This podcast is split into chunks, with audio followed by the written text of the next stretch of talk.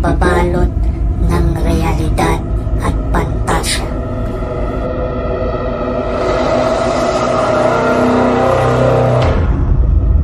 Mga bagay o pangyayaring may paliwanag at di may paliwanag.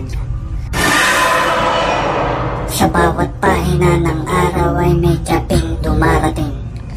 May misteryo, may kilabot, may sindak, ang mga maririnig ninyo ay base sa tunay na istorya o di kaya ay tunay na pangyayaring paranormal. Mind of Shinigami Paranormal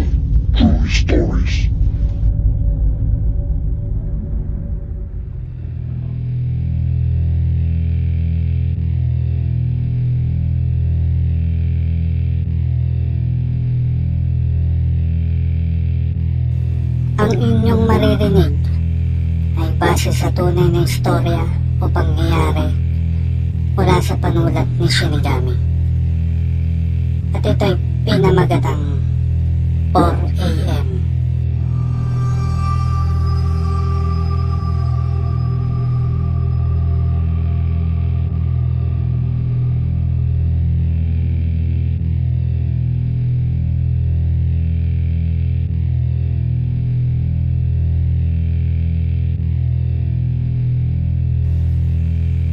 4 na ng madaling araw noon at naliligo na ako para maghanda dahil papasok na ako sa aking eskwelahan. Kinuha ko ang aking tuwalya at ang gamit panligo. At dahil nangungupahan kami, nasa labas ang CR. Buhay pa ang tatay ko noon. Yung mga panahon na yon ay naglulutang nanay ko ng aking baon.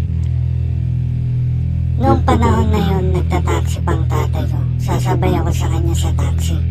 Dahil gagarahin na niya yon para makatipid ako sa pamasahe. Naghihintay ako sa tapat papuntang daanan sa CR. Dahil bago makarating sa CR, sa labas ay may pakaliwa na daan. Naririnig ko na parang may naliligo.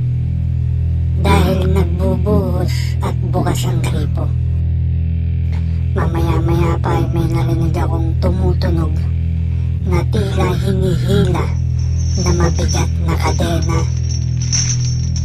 Dinig na dinig ko talaga. Napaisip ako bakit may kadena. Mga ilang segundo ko rin iyong naririnig. Pinakaramdaman ko. Palakas ng palakas ang tunog.